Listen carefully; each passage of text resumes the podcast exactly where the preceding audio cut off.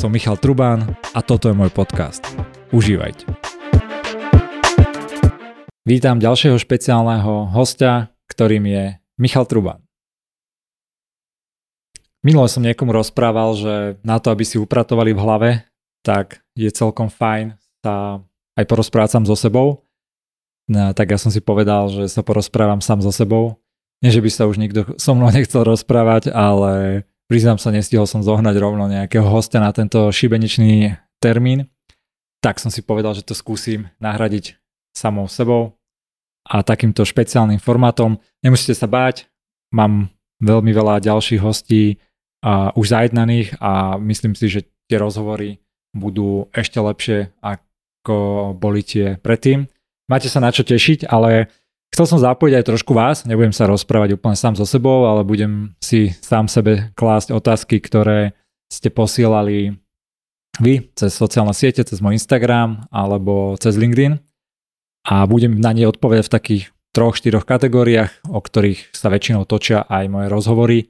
Prvá taká veľká kategória je sebarozvoj a hlava, ďalšia je šport, ďalšia je podnikanie a potom samozrejme aj politika, čo ma prekvapilo, na ktorú ste mali veľmi veľa otázok, ale tu si necháme nakoniec iba pre tých najviac hardcore počúvačov, ktorí to vydržia až úplne do, na, do konca, tak mám pripravené špeciálne odpovede zo zákulisia a z debat s Andrejom Dankom. Začneme rovno prvou témou a prvou otázkou ktorú som rozmýšľal, že akú, akú otázku vybrať na úvod, aby ste to rovno nevypli, či z podnikania alebo seba rozvoja.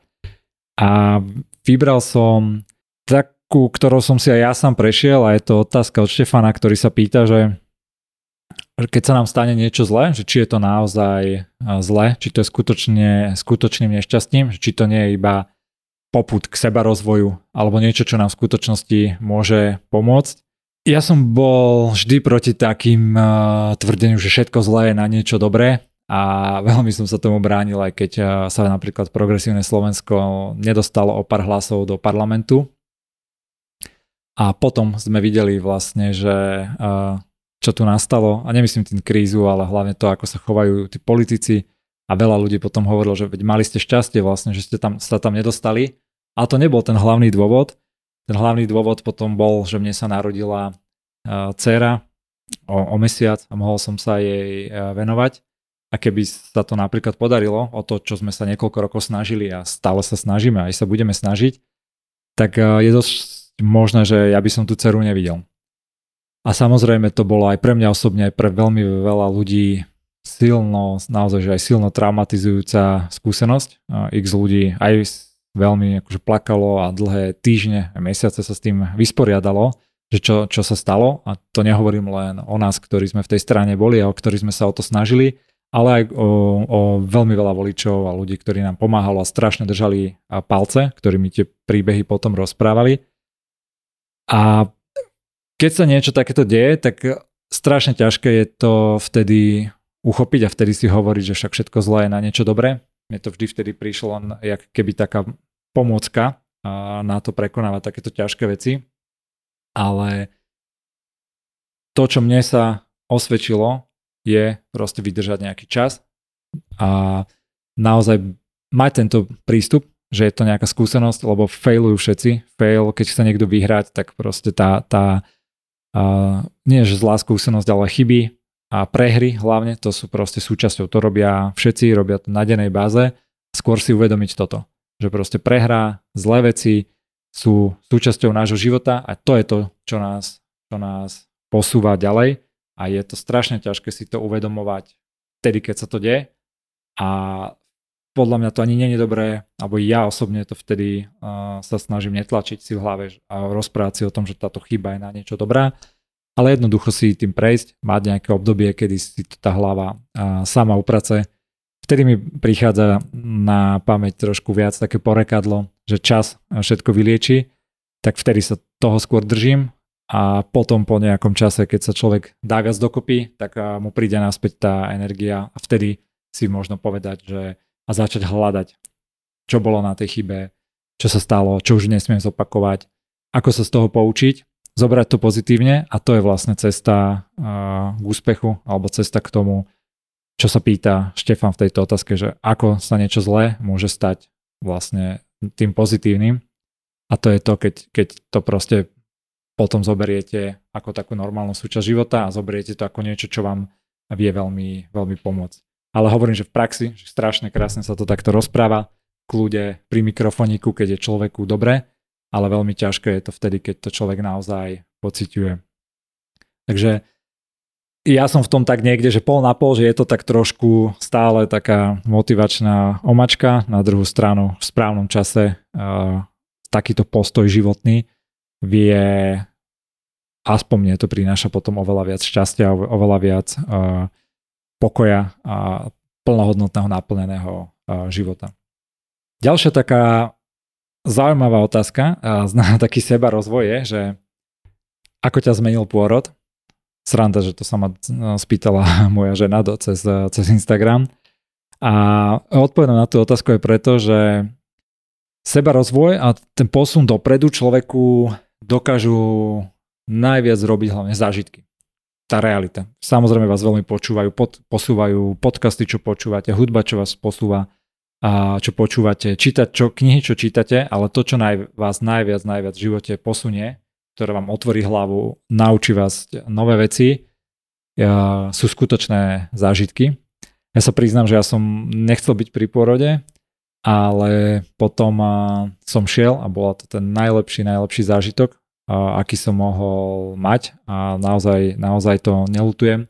Najviac, čo ma to zmenilo, bol vlastne vidieť to, že čím si v skutočnosti tá žena prechádza pri tom pôrode a nie to nie, že by som ho predtým nemal, ale dodalo naozaj, že obrovský, obrovský rešpekt aj voči mojej žene a že také niečo a, takým spôsobom prežíva a naozaj že uh, pre mňa ako každého chlapa, ktorého keď už má soplík, tak je chor, chorý a už umiera a už sa bojí. A keď som toto celé videl, takú tú prírodu celú v tom a, a aj, aj tú takú v podstate krásnu bolesť a toho života, ktorý prichádza na svet, tak mňa to veľmi, veľmi posunulo.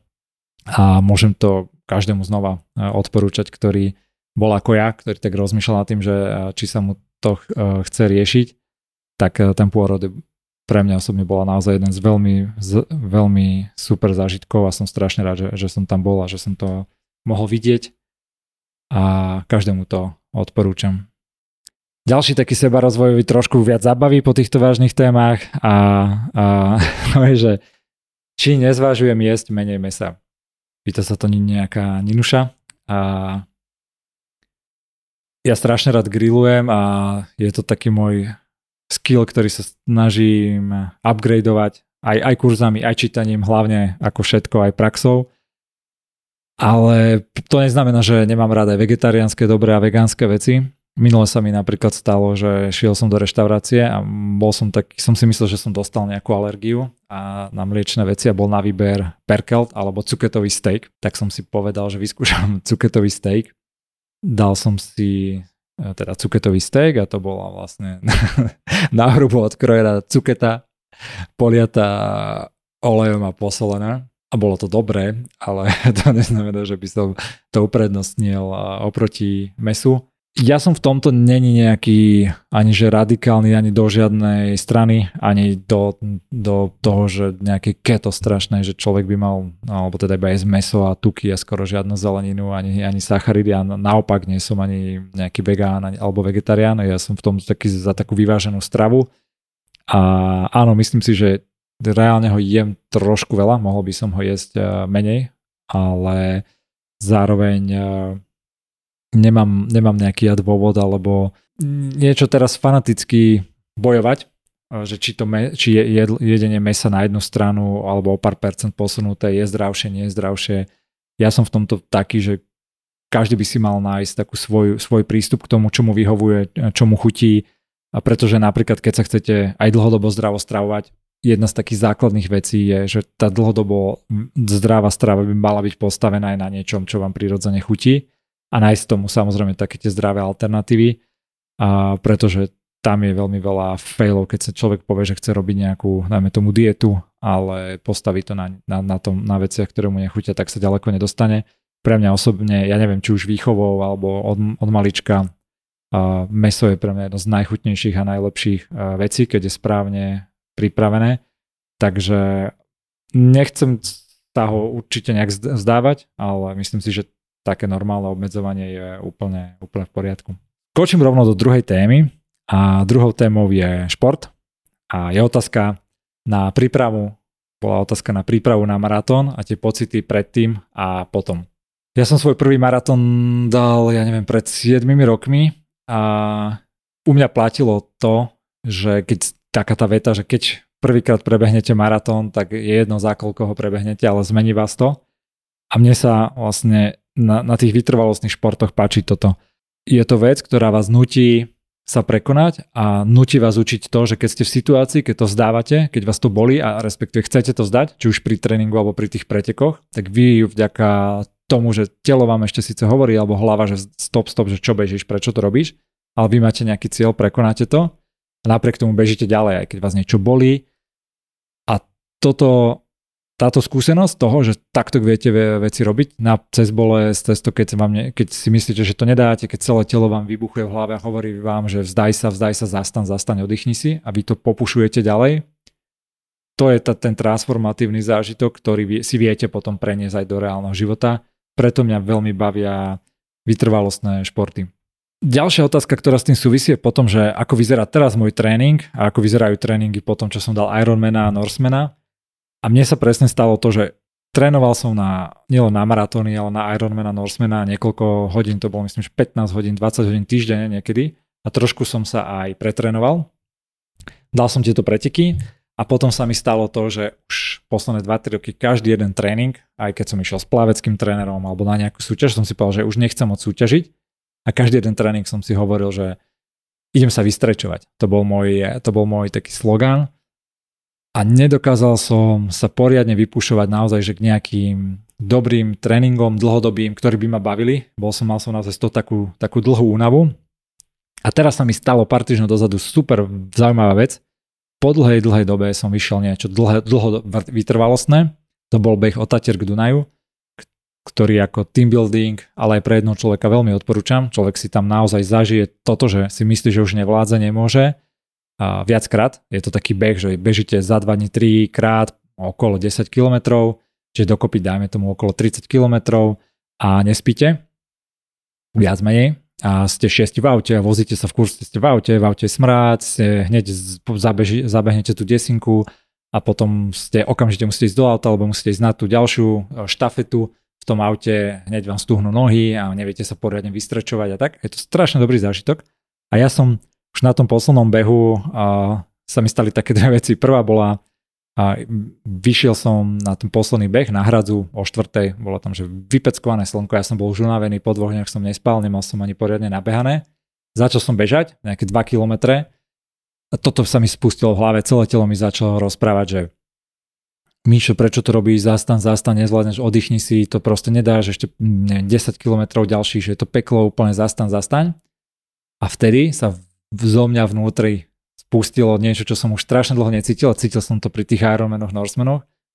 Som sa mi tak ozval, že Mišo, však ty toto máš rád, toto je presne to, že ideš, keď nevládzeš a stále to tlačíš a vieš, že to zvládneš, aj keď celé tvoje telo, všetky, kontrolky ti blikajú, že zastan, zastaň, ty to máš rád, túto bolesť, túto kontrolovanú, nad ktorou máš moc, ktorú si vieš pekne potlačiť, vieš, ju, vieš si ju užívať a mne sa zrazu celý ten beh, ktorý bol stále v bolesti, stále som ho nevládal, zmenil na krásnu epizódu, ktorá neskončila iba tým, ako som prebehol ten beh, ale ten pocit, ktorý som mal už 3-4 roky stratený, mi ostal.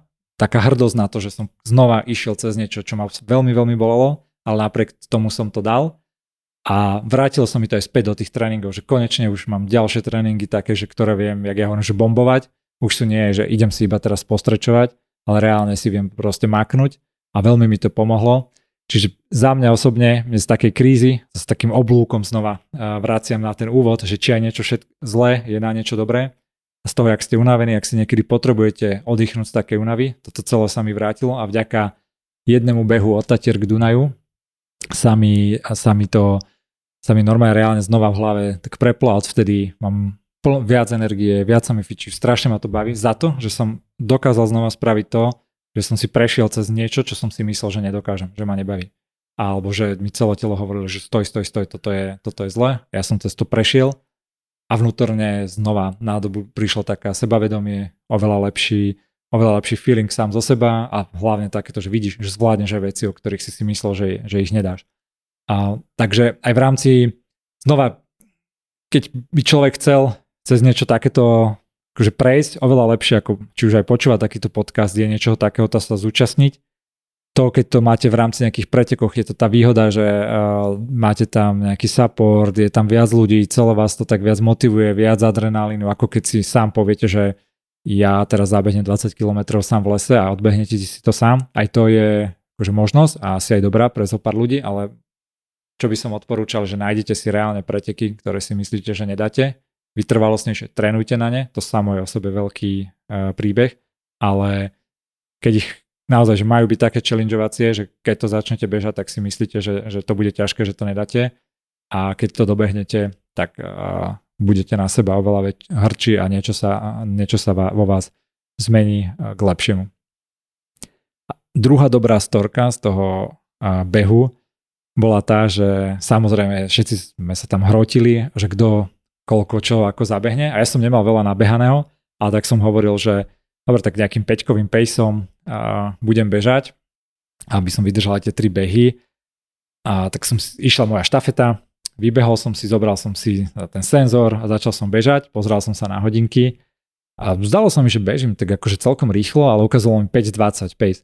A my sme si predtým v aute všetci za seba robili srandu, že kto ako behá a podobne poviem, že OK, super, dobre bežím, postupne, jak budem bežať, čo treba začať pomaly, postupne budem pridávať. Tak začal 5.20, bolo to tempo, chcel som ísť teraz na to 5 tempo, začal som pridávať, začal som pridávať a nič sa nehybalo, bolo to stále, že 5.20, 5.15. Ja som pozeral, že to čo sa deje, začal som to znova pridávať, začal som do toho tlačiť. Pozerám na tepy, s tepy mi vyskočí na 170, 180 sa to proste blížilo ja som si myslel, že som mal nejaký COVID predtým, alebo neviem, že, som, že nemám tak dobre nabehané, že som dlho predtým vôbec nebehával, že tak asi som sa celý už nejako pokazil a teda 5-20 tempo má byť takéto vražedné. A už si mi v hlave tak chodili, že o, že ak si budú zo mňa robiť srandu všetci, lebo tak som si, dal som si hovoril, tak ty si si robil srandu, budú si jesť teba, musíš to vydržať a bude to zábavka, bude, bude v aute zase doťahovačky a, a úplne, že nie, ešte to dám. Prišiel zrazu kopec, do toho som to tlačil tiež stále, potom sem tam sa tak ukázal 5-kový pace 5-5. Ja som myslel, že zomrem asi po 4-5 km, ale normálne som to, že dlávil, dlávil. A zrazu, asi, že ešte som mal nejaké 2-3 km do cieľa podľa hodiniek a zrazu už tam bol cieľ. Dobehol som za zakrutu a tam už super, super, myš. Dobehol som do cieľa, som si myslel, že umrem. Všetci, že čo si bežal, ty si bežal prvý kilometr 3.30 paceom, potom už normálne, že 4.30, potom štvorkovým, že ty si úplne, že brutálne dlávil ja som sa díval, ja som to skoro zomíral, že počkaj, ja si myslel, že bežím 5.20 a ledva som úplne, že si myslel, že je úplná hamba.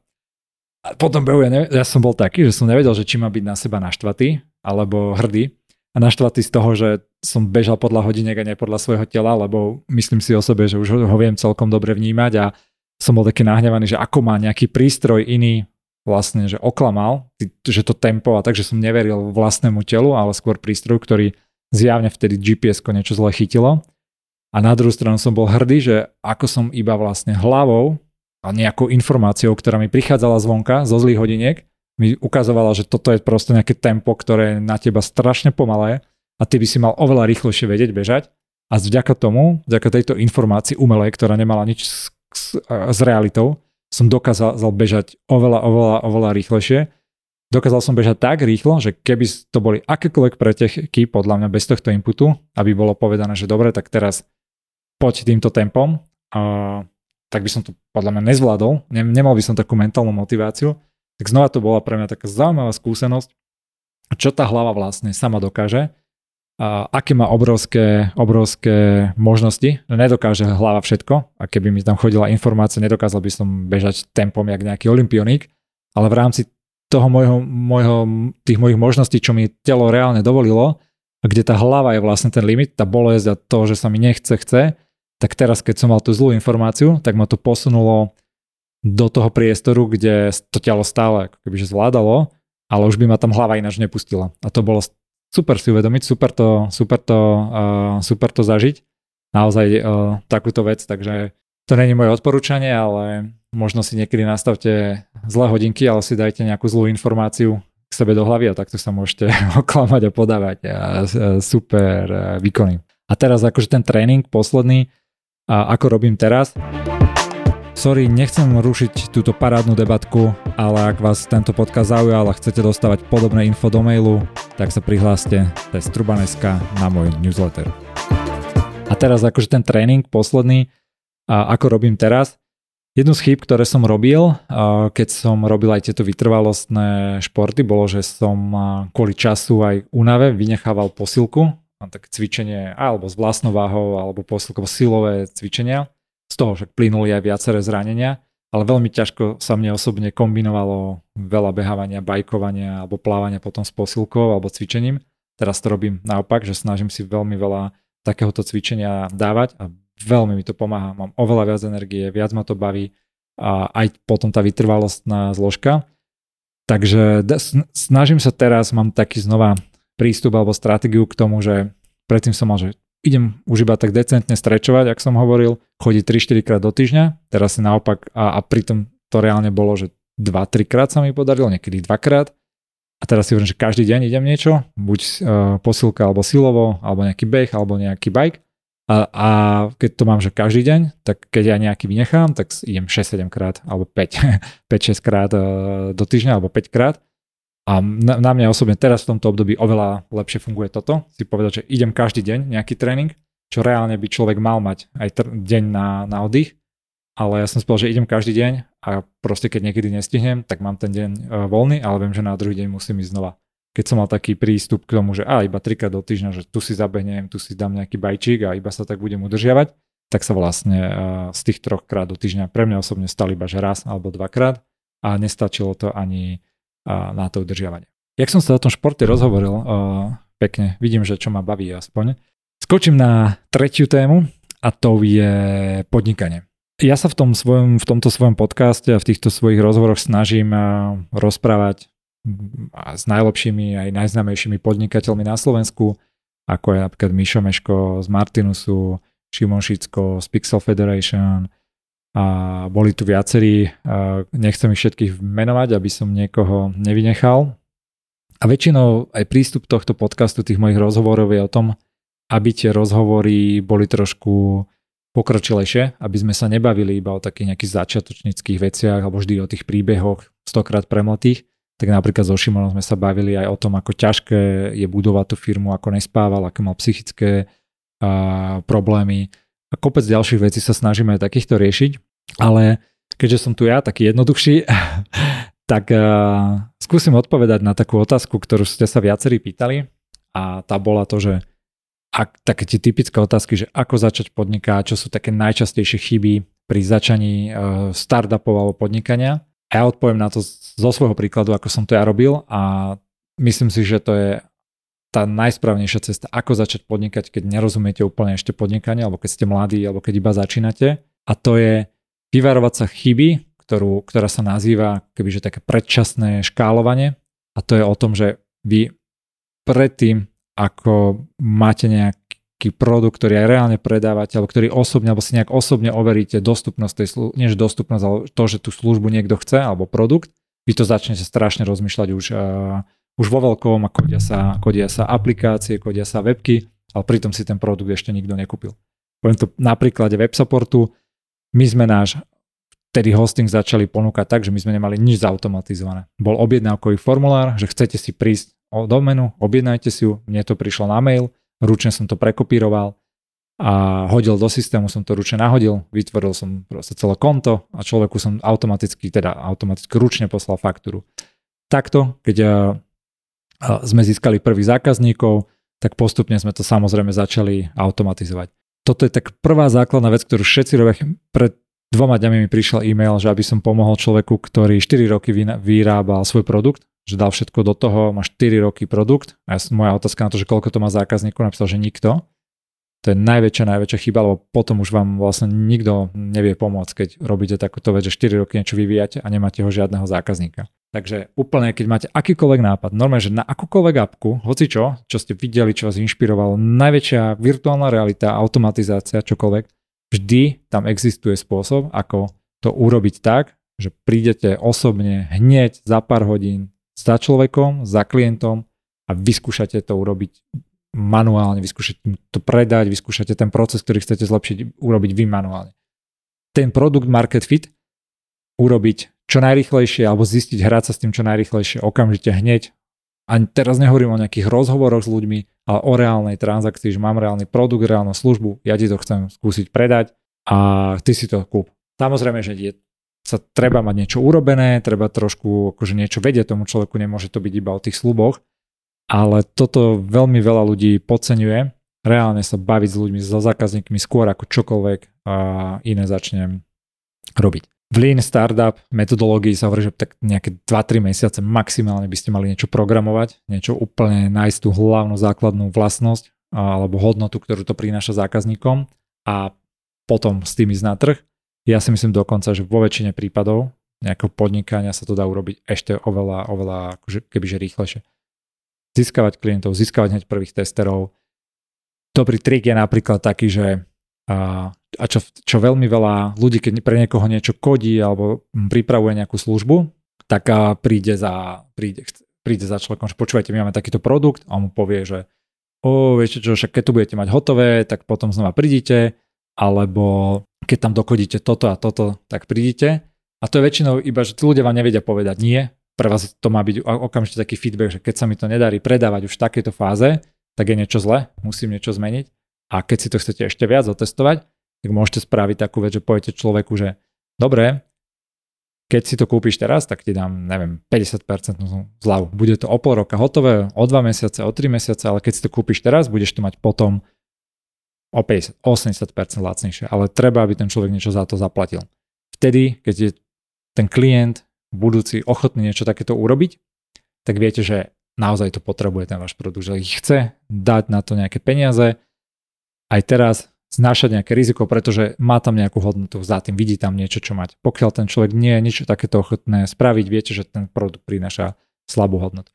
Čiže ako začať podnikať, taká úplne že bazálna najväčšia rada, prvá, prvá je nájsť spôsob, ako to čo najrychlejšie tie svoje nápady, svoje produkty, svoje služby testovať takýmto spôsobom. A druhá rada je to, že všetky firmy krachujú, všetky startupy krachujú na to, že nemajú peniaze, na nedostatok peňazí, na to, že príliš veľa peňazí pália, míňajú a málo zarábajú. Pre všetkých začiatočných podnikateľov znova vždy opakujem taký ten môj príbeh. WebSupport prežil vďaka tomu, že my sme 6-7 rokov boli na vysokej škole a mali, vysokej škole a mali sme minimálne náklady, pretože sme boli proste na vysokej škole, nepotrebovali sme si až tak vyplácať mzdy a zatiaľ sme sa naučili podnikať, zatiaľ sme získali niekoľko klientov, zatiaľ sme sa vylepšili ten produkt a potom už sme mali toľko cash, už nám tak veľa ľudí platilo, že sme vedeli začať hajrovať tým, budovať kancelárie a postupne, postupne robiť investície. Keď človek nevie podnikať, nemá s tým skúsenosti a vrhne sa, vrhne sa rovno uh, d- ako keby do, takého, do toho skoku, že aj narajsuje nejaké peniaze s nejakým produktom, ktorý ešte, nedaj Bože, nemá ten produkt market fit, tak obrovská šanca, že skrachuje.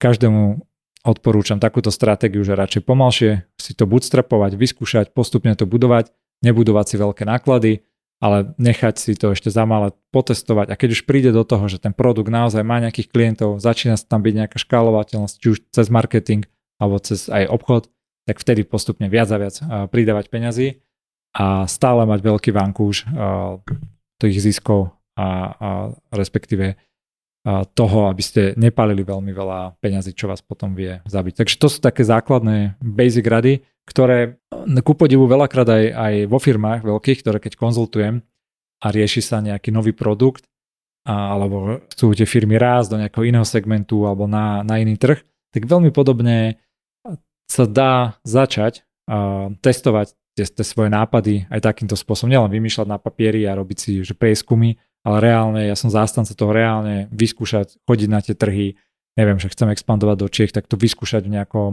malom, niečo proste si zistiť a potom vedieť urobiť veľkú stávku. Hej. Že ne, nebyť stále tam zaciklení, že v malom, keď už ste veľká firma, ale k tomu svojmu rozhodnutiu vedieť okamžite začať, začať riešiť, že či to vaše rozhodnutie, ten váš produkt má nejaký zmysel, alebo je to len zasa nejaký taký wishful, wishful thinking. A pretože, poviem príklad, ten exportný veľa firiem chce ísť do Čech, príklad do Polska, do Maďarska, tuto do okolitých krajín so svojím produktom a teraz uh, jednak nevedia urobiť na začiatku to rozhodnutie, že tam uh, idem vo veľkom, nevedia urobiť ani že v malom, tak sa furt cyklia, že kde chceme vlastne ich exportovať, nemajú skúsenosti s prieskumom trhu, so stratégiou. Pritom takým naj, najjednoduchším spôsobom, keď toto všetko nemajú, je, tam to ich jednoducho vyskúšať v malom. To vám tak otvorí oči, že keď tam trošku málo už na nejaký ten iný trh vojdete, tak zistíte, že vlastne môžete to rovno zabaliť alebo ísť vo veľkom do toho a už budete mať nejaký input na to riziko, že či ja idem veľkú časť investície dávať do tohto trhu a, a prečo. Takže toto je taký princíp, ktorý ja sa veľakrát snažím aj, aj radiť. Aj podnikateľom, ale aj v osobnom rozvoji a živote, že ľudia strašne veľa filozofiu a riešia, že čo keby, ako bolo, aj ktorú z tých možností si mám vybrať. Pritom stále sa dá ísť ešte dopredu, skúšať, skúšať a netreba robiť to rozhodnutie, stále sa dajú ešte zbierať fakty, ale dajú sa zbierať tie fakty z reálneho sveta, z reálnych pokusov, stále sa tak experimentovať takýmito, takýmto spôsobom a potom vedieť urobiť to rozhodnutie, a že dobre, vyskúšal som si trošku túto cestu, trošku túto na úvod, na, na mesiačik, na dva, na tri a vyberám si túto, lebo viem, že táto druhá je nereálna napríklad. Takže to, takýto spôsob je veľmi blízky, ale ľudia z nejakého dôvodu vždy radšej rozprávajú, teoretizujú a rozmýšľajú, ktorú z tých chce vybrať, namiesto toho, aby z reálneho sveta získali reálny feedback na ten ich smer, ktorý si chcú vybrať. Ako hovorím z mojej skúsenosti, to platí aj na biznis, aj seba rozvoj, aj, aj na, na čokoľvek iné. Dobre, to sme si pomudrovali zase aj o podnikaní a môžeme skúsiť o politike.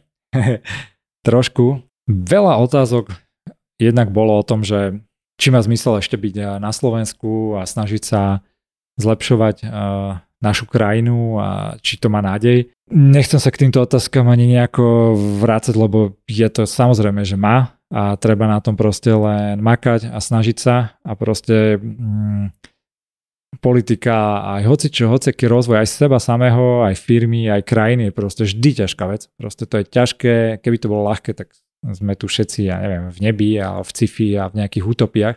Je to proste ťažká vec, vždy sú to dva kroky dozadu, jeden krok vpred a motanice, zlé rozhodnutia, chyby a trochu víťazstiev. Je to o tom istom.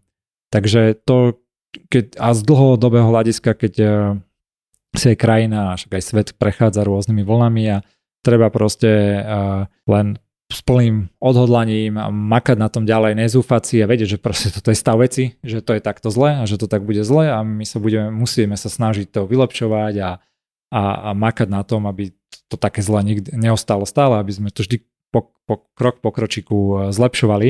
Ale nechcel som o tom, to nemali to byť takéto motivačné reči.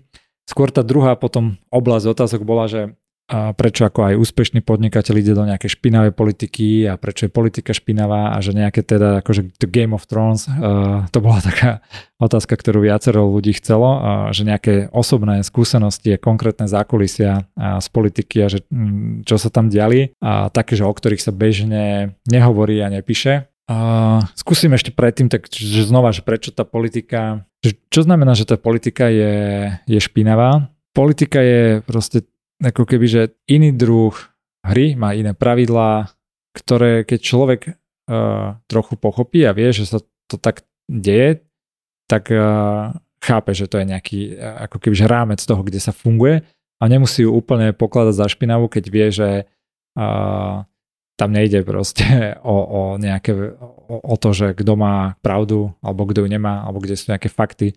Ide tam proste veľakrát o moc Moc znamená to, že človek môže robiť to, čo chce, alebo niek inému hovoriť a iným ľuďom rozprávať to, čo chce. A všetky zbranie sú tam dovolené, ale toto je dopredu známe. Čiže tam nie je to taká zrada, že niekto chce ísť do politiky a myslí si, že to bude dobré. A také zaujímavé veci, ktoré sa stávali, z mojej skúsenosti, že to veľakrát není až také konšpiratívne, jak si myslia. Taká tá najšpinavšia vec, alebo taká, že ľudia, ktorí čo si tak myslia, že čo nie je vidno, že žiaľ väčšina tej slovenskej politiky, politiky sa odohráva za účelom toho, uh, že čo ako to má vyzerať, čo si tí ľudia myslia o tom a nie o tom, že čo sa reálne robí. Je to taká tá typická hra na čierneho Petra. Bolo to vidno aj terajšie tejto kríze vládnej, že v skutočnosti to, že či Matovič odíde alebo neodíde a Sulík alebo Saska odíde, neodíde, bolo rozhodnuté už na začiatku leta tým, čo sa spravilo, tým, čo povedali, že Saska, že odchádza a Matovič neodstúpi. Celé tie dva mesiace bola iba hra o tom, že kto bude ten, kvôli komu tá vláda padne, alebo kto, je, kto má na tom väčšiu vinu. A v skutočnosti sa neriešilo reálne, uh, neriešil sa reálna podstata, že či tam niekto bude vyjednávať alebo nebude, nebude vyjednávať. Tak vždy si treba tej politike Mm, alebo v tom vnímaní možno tej špinavosti toho, čo to je, odstráňovať dve vrstvy. Jednak je, že čo ten človek hovorí, ale že prečo to hovorí. Hej. A veľakrát to, čo hovorí, vôbec tak nie je a on to hovorí proste iba kvôli niečomu, niečomu inému. Ja viem, poviem príklad, že keď uh, napríklad Boris Kolár hovorí o tom, že on nebude v menšinovej vláde, on to nehovorí, pretože si to naozaj myslí a chce, ale teda akože aj si to myslí, ale ten dôvod hlavný je, aby mal lepšiu vyjednávaciu pozíciu predtým, tak uh, keď sa bude reálne baviť a keď príde Igor za ním, ktorý tomuto ináč rozumie a vie, že to uh, Boris robí iba preto a chápe, prečo to aj musí hovoriť vonku. A toto je vlastne ako keby možno tá špinavosť tej hry, ktorú niektorí ľudia vidia v tej politike. To má viacero úrovní tých komunikácií a toho, čo sa hovorí vonok a toho, čo sa hovorí vonok, tak aby to nepočuli nie že ľudia, ale aby to počuli tí ich ostatní partnery a podobne. Ale toto, keď človek pochopí, však aj mne, aj nám to trvalo trošku dlhšie pochopiť a, a, a vidieť to, tak to je niečo, čo dá sa asi povedať, že viacerí ľudia to môžu vnímať za špinavosť, ale v skutočnosti je to proste tá hra o moc. A to Game of Thrones sa takto prejavujú. Našťastie a nie tým u nás, že sa tu ľudia akože zabíjajú a tak, ale že sa to proste hrá takýmto, takýmto spôsobom. Možno taký dobrý príklad toho je práve ten Andrej Danko, s ktorým som bol viackrát v diskusii a my sa sem tam stále stretneme to v starom meste a on ma pozdraví a zdravím pán Trubán a, ja, a dobrý pán Danko a tak. A on bol že taký typický človek, ktorý pred, pred tou debatkou najväčší kamarát, normálne rozprával, rozprával, že čokoľvek, jak sa mu darí, jak sa mu nedarí, jak to tak akože vníma, aké je to všetko nespravodlivé, celý svet a tak. Potom prišla debata, tam úplne, že z nuly na to, že tu je feťák a zlý, vás treba túto proste pozatvárať a bude to normálne peklo a toto feťáci a tak. Skončila debata a potom, že dobrý deň, uh, teda, že dobrú, dobrú chuť, nedelný obed, pán Truba, nech sa darí, držte sa, vidíme sa. A to je proste tiež taká úplne, že nie všetci to tak majú, boli rôzni politici, ktorí aj predtým pre deba- nie, nie všetci sa pred debatami akože bavia a sú iní ako v tých debatách, ale toto je ďalší taký level uh, toho, že čo niekto môže vnímať ako špinavosť a čo na druhú stranu je nejakým spôsobom pre týchto ľudí aj uh, výhoda v tej politike, pretože oni môžu sa tváriť pred ľuďmi ináč a potom medzi tými partnermi ináč a tí ich partnery, keď to chápu, tak sa celé odohráva takýto nejaký, nejaký, nejaký mix ale není to, nehovorím, že není to všetci a nehovorím, že to je ani najlepšia stratégia. Je to niečo také, keď idete hrať na dedine futbal spolu a ten nejaký váš spoluhráč vás tam dokope a zákarne vás tam fauluje a potom večer sa idete spolu proste na pive. Asi nejako kamoši a tak a nemáte sa radi, ale sedíte pri stole a popíjate, takže toto je taká nejaká, nejaká trochu špinavosť toho, ale tých špinavostí je tam samozrejme, samozrejme veľa kategórií, ale na toto som chcel uh, tak, takto uh, nie že upozorniť, ale povedať, lebo je, je taká uh, asi zaujímavá pre veľmi veľa ľudí, ktorí sa pýtajú, že ako to je pred tými diskusiami alebo v rámci, v rámci tých uh, diskusí. Potom neskôr môžeme povedať aj nejaké interné, v ďalšom takomto podcaste, nejaké vlastné interné uh, zabavky s Matovičom, ktoré potom, keď človek vidí, že ak sa choval, keď sa tam dostal, tak úplne to spätne všetko zapadá, že ako sa ten človek choval aj pri tých osobných stretnutiach, ale čo vtedy konkrétne bolo, bolo ťažké zistiť. Mám posledné také dve otázky, aby sme to zavreli. A neviem, či to ešte niekoho bude stále baviť počúvať, ale rozmýšľam, že si vyberiem iba jednu z nich. A jedna je, že na holohlavosť. A, že aký má k tomu, že či je to estetická voľba alebo nejaké riešenie a, riedkých vlasov asi, alebo vypadávania vlasov. A potom mám otázku, že čo by som odkázal svojmu 20-ročnému ja. Ale tá otázka na holohlavosť sa mi páči, lebo to je pre mňa celkom taká easy, easy vec, lebo ja som svoju holohlavosť vlastne, že nikdy neriešil. Okrem toho, keď mi, eh, jak sme sa bavili, vtedy povedal Danko, že si tie vlasy holím kvôli tomu, aby som tam nemal stopy po nejakých látkach. A čo bola tiež eh, celko sranda. Ale neviem, mne to príde úplne prírodzené. Už ani neviem, ako som tie vlasy nejak stratil a tak, ale není to pre mňa voľba. Je to proste pre mňa taká nevyhnutosť, aké by som si nechal naraz vlasy, tak eh, vyzeral by som ani neviem, jak nejaká postavička z nejakého, nejakého strašného filmu hororového. Takže možno niekedy si aj, aj takúto vec dám. Ale teraz vážne, poďme k tomu, nech to teda, jak slúbil som na, na konci, že dáme niečo inšpiratívne, niečo praktické čo by som ja odkázal svojmu 20-ročnému ja? To je taká otázka, ktorú tiež veľakrát počujem kade tady a vôbec sa mi nepáči táto otázka, ale napriek tomu e, som sa nad ňou, nad ňou zamyslel. Teraz v tomto mojom stave, kde som, keby to je 18 rokov dozadu, kebyže mám 20 rokov, čo by som hovoril svojmu 20-ročnému ja? V zásade akože ja by som nič nemenil. Ja som relatívne úplne že spokojný, že dobre to prebehlo, tých 18 rokov, ale keby mám, keby mám niečo takéto povedať, tak eh, svojmu 20-ročnému ja by som povedal, nech žije oveľa strategickejšie, premyslenejšie ten eh, svoj život. To znamená, že nech si častejšie kladiem otázku, že čo chcem a ako to dosiahnem. A teraz nemyslím aj v dlhodobom horizonte, alebo aj v krátkodobom, ale aj proste na ďalší meeting. Že to sú také dve otázky, to sú proste, že stratégia, že čo je stratégia, to je otázka, že čo chcem a potom ako to dosiahnem. Najkračšia definícia stratégie. Toto by som svojmu 20-ročnému ja odporúčal. Premýšľať a žiť a pracovať a učiť sa tak uvedomelejšie, nad týmto tak rozmýšľať. Nie stále, však netreba byť zase také vyprepínaný, a že rozmýšľať, čo chcem dneska jesť, ak to dosiahnem. Úplne niektoré veci v kľude môžu byť automatické, ale podľa mňa aj moje 20-ročné, aj veľmi veľa 20-ročných eh, ľudí žijú život tak, že iba tak prejde, respektíve sa tak nachádzajú aj takí automaticky chodia niečo, lebo majú zvyky, lebo majú niečo naučené, lebo majú nejakých kamarátov, alebo sú na nejakej škole a málo nad tým tak strategicky premýšľajú, že kam to smeruje, či to viem nejako ovplyvniť, či ma to baví, že a čo vlastne chcem a prečo to chcem. A týmito otázkami sa vie človek dostať k takému svojmu jadru, že vlastne čo sú tie jeho ambície, čo to robí a vie sa týmito otázkami aj pekne spoznávať. Čiže tá moja otázka pre svoje 20-ročné ja by bolo, že začni sa spoznávať. Týmto krásnym záverom, uh, ako vždy, by som možno túto časť ukončil. Každopádne pre všetkých tých, ktorí to dopočúvali až tu, ďakujem veľmi pekne. Dajte feedback, či takýto formát sa vám páči, či to môže byť kratšie, dlhšie a samozrejme budú ďalší super hostia, ktorí už sú nachystaní, ktorých launchneme čoskoro. Díky moc ešte raz a píšte a sme v kontakte. Držte sa. Ďalšiu časť máme u konca. Som veľmi rád, že ste dopočúvali až sem a znamená to asi, že sa vám ten podcast páčil. Ak vás podcast zaujal, budem rád, keď ho ohodnotíte na tých platformách, kde ho počúvate. Pomôže to jeho zdieľaniu. A pokiaľ by ste chceli podobné informácie o podcaste alebo o typoch, ktoré zazneli aj tu, dostávať ich aj do svojho mailu, tak sa prihláste do newslettera na truban.sk. Ja tam párkrát za mesiac pošlem svoje tipy a triky na nové časti alebo na veci, na ktoré som natrafil a ktoré ma inšpirovali. Ďakujem moc ešte raz, teším sa na ďalšiu časť, verím, že aj vy. Díky moc.